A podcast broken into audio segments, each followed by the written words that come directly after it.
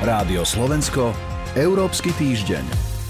Ako sa vyvinie situácia na Blízkom východe medzi Izraelom a Palestínou? To je otázka, ktorú sleduje celý svet, a teda aj Európska únia. Tá čeli kritike, že sa nevie dohodnúť na jednotnom postoji ku konfliktu. Tému teraz rozoberiem s analytičkou portálu Euraktiv Luciou Jar. Dobrý deň. Dobrý deň, pozdravujem. Od mikrofónu pozdravuje zasa Sonja Vajsová. Európsky týždeň. O napätej situácii rokovali ministri zahraničných vecí krajín Európskej únie počas týždňa, nezhodli sa však na jednotnom vyhlásení. Nesúhlasilo s ním Maďarsko. Prečo? podľa Budapešti je takéto vyhlásenie zbytočné. Hovoria, že Únia by mala byť menej kritická, menej súdiť a možno sa zamerať viac na takú pragmatickejšiu spoluprácu. No v priebehu týždňa je to v podstate už druhýkrát, čo Maďarsko takéto spoločné riešenie Únie odmieta. Orbánovci opäť ako keby potvrdzujú ten svoj postoj v otázke zahraničnej politiky Európskej únie takým hlasom, ktorý sa naozaj ako keby prikláňal k tak trochu odsudzovaniu západu, odsudzovaniu tých nástrojov, ktoré jednoducho západná demokracia tradične využíva. Naposledy sa to dialo tak, že sa postavili proti vyhláseniu, ktoré malo odsúdiť uvalenie sankcií zo strany Číny voči európskym občanom, organizáciám aj predstaviteľom. Čiže takéto druhy politiky naozaj začínajú úniu v zahraničných otázkach paralizovať. A je to iba Maďarsko, ktoré spôsobuje tú nejednotnú reakciu, alebo sú tam aj iné krajiny? Konkrétne v tomto vyhlásení nie, tam naozaj figurovalo špeciálne Maďarsko, ale únia je naozaj rozdelená pri izraelsko-palestinskom konflikte. Tí najhlasnejší podporovatelia sú Luxembursko, Belgicko, Írsko, Malta alebo Fínsko. Na druhej strane zase okrem Maďarska sú aj Česi a Poliaci, potom Grécko, Cyprus, Rakúsko a aj Rumunsko a Bulharsko.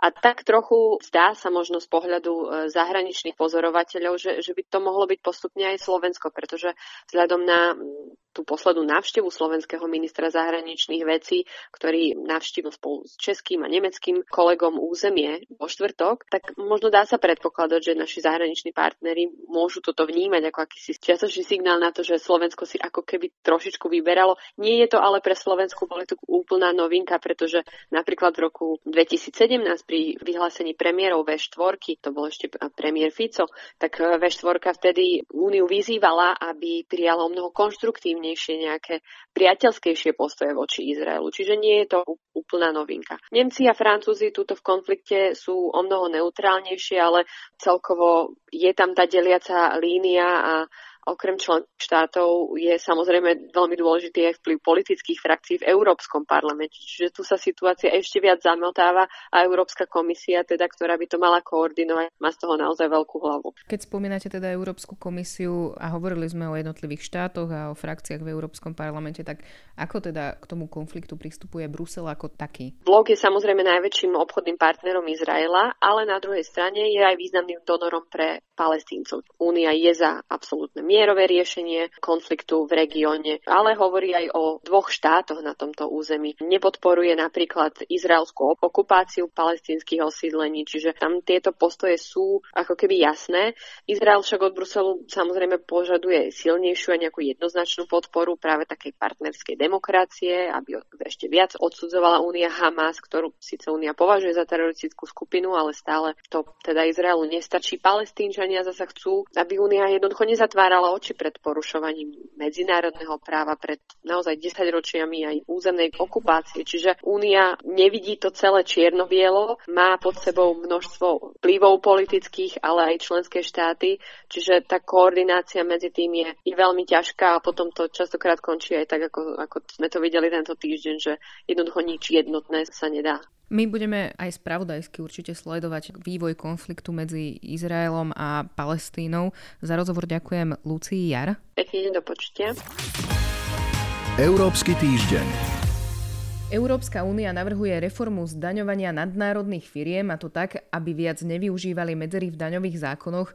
O návrhu sa budem teraz rozprávať s Radovanom Gejstom. Dobrý deň. Dobrý deň. Pán Gejst, ako chce teda Brusel dosiahnuť, aby nadnárodné spoločnosti, ako napríklad Google alebo Amazon, ale aj mnohé ďalšie, platili dane z príjmov a teda nevyhýbali sa tomu? Čo vlastne navrhuje komisia? Komisia navrhuje, povedzme, taký širší rámec pravidiel pre zdaňovanie príjmov veľkých nadnárodných spoločností. Tie dva základné nástroje sú väčšia transparentnosť a potom jednotnejšie pravidlá tak, aby, tak ako ste spomínali, nevznikali práve tie medzery, ktoré môžu využívať nadnárodné spoločnosti. Väčšia transparentnosť znamená, že firmy od určitej veľkosti pôsobiace vo viacerých európskych krajinách by mali zverejňovať informácie o efektívnej daňovej sádzbe. To znamená de facto o tom percente, ktoré musia zaplatiť ako daň v tej ktorej krajine. Dôležité je práve tá efektívna daňová sadba, to znamená sadba, ktorú reálne zaplatia po všetkých zvýhodneniach, úľavách a čomkoľvek ďalšom, čo môžu dostať od jednotlivých národných vlád. To má zvýšiť transparentnosť. Samozrejme, ak by sa zverejnili informácie, že nejaká veľká firma v nejakej krajine platí zlomok dane z toho, čo platia iné firmy, no tak samozrejme potom by to zvýšilo aj tlak na to, aby, aby takéto praktiky ustali. Nejde o daňové sadzby. To je vec, ktorú budú riešiť aj naďalej všetky krajiny samostatne, je to prerogatíva národných vlád. Pôjde skoro pravidla, ako sa určuje daňový základ, to znamená to, z čoho sa daň vypočítava, pretože to je opäť veľká oblasť, ktorá umožňuje firmám v zásade vyhnúť sa zaplateniu daní tým, že si umelo znížia daňový základ na, napríklad nejakými nákladmi na fiktívny výskum alebo, alebo kupovanie licencií od vlastných cerských spoločností a tak ďalej. Čiže tieto dva nástroje majú potom zariadiť jednak to, aby sa firmy nevyhýbali umelo plateniu daní a jednak to, aby tie dane boli spravodlivejšie prerozdelené medzi členské krajiny, pretože dnes sa často stáva, že hoci firma podniká v nejakej krajine, ako je Slovensko, tak u nás nezaplatí nejakú výraznú dan z príjmu, pretože tie príjmy si prenesie do inej európskej krajiny, kde má formálne svoje hlavné sídlo a zdaní ich tam o mnoho nižšou sadzbou. Vy ste pre denník E napísali, že sa dá očakávať tvrdý politický boj medzi členskými krajinami. Prečo vlastne? Pre viaceré krajiny sú práve takéto povedzme veľmi flexibilné, veľmi voľné daňové pravidlá a veľká ochota uzatvárať povedzme špeciálne daňové dojednania s firmami, nástrojom, ktorým lákajú na svoje územie sídla veľkých nadnárodných spoločností pre nich OK, aj keď tá spoločnosť nezaplatí v krajine nejakú veľkú daň z príjmu, stále to pre nich znamená to, že tam vytvára zamestnanosť, sústreduje sa tam možno R&D a podobne, čiže je to pre nich benefit. Ak by mali túto možnosť stratiť, tak samozrejme jeden z faktorov, ktorým pomáha lákať tieto nadarné firmy, sa stratí a to bude pre nich nevýhodné. Čiže už aj v minulosti viaceré krajiny, napríklad spomínané Irsko či Holandsko alebo aj Luxembursko, sa snažili blokovať takéto snahy o povedzme, efektívnejší boj proti agresívnym daňovým praktikám. Je treba ale tiež povedať, že od čias škandálov ako Panama Papers a LuxLeaks, ktoré ukázali vlastne veľmi rozsiahly systém toho, ako nadnárodné spoločnosti, najmä v IT sektore, ale aj v iných oblastiach, využívajú tieto, tieto rozdielne daňové pravidlá na to, aby sa vyhli plateniu daní, tak od týchto čias, pred povedzme 5-6 rokov, sa situácia trochu mení. Aj krajiny ako Írsko či Holandsko museli zmeniť pravidlá a už dnes neexistujú tie najčastejšie využívané nástroje, alebo sú obmedzenejšie, než boli pred pár rokmi. Stále však existujú a teraz v poslednom čase v poslednom čase sa prebehla správa, že jedna z veľkých nadnárodných firiem digitálneho sektora, ktorá zaznamenala náraz ziskov počas pandémie, de facto nezaplatila v Európe žiadnu daň z príjmu. Nie, pretože vykázala formálne stratu v krajine, v ktorej má akože sídlo. Čiže stále tu tieto praktiky existujú, ale zároveň sú tu vlády, ktoré na jednej strane tvrdia, že áno, chceme bojovať proti, proti daňovým podvodom, na druhej strane ale hovoria, že si chcú zachovať právomoci, pretože daňové pravidlá sú dôležitým spôsobom, akým môžu lákať zahraničných investorov.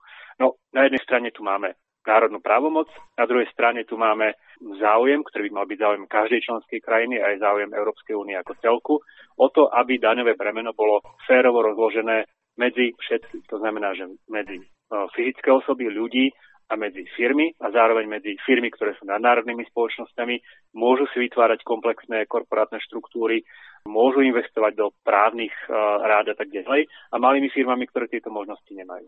Uzatvára Radovan Geist. Ďakujem vám za rozhovor. Ďakujem aj ja. A toľko aj Európsky týždeň. Pripravili ho portál euraktiv.sk a Sonja Bajsová. Rádio Slovensko, Európsky týždeň.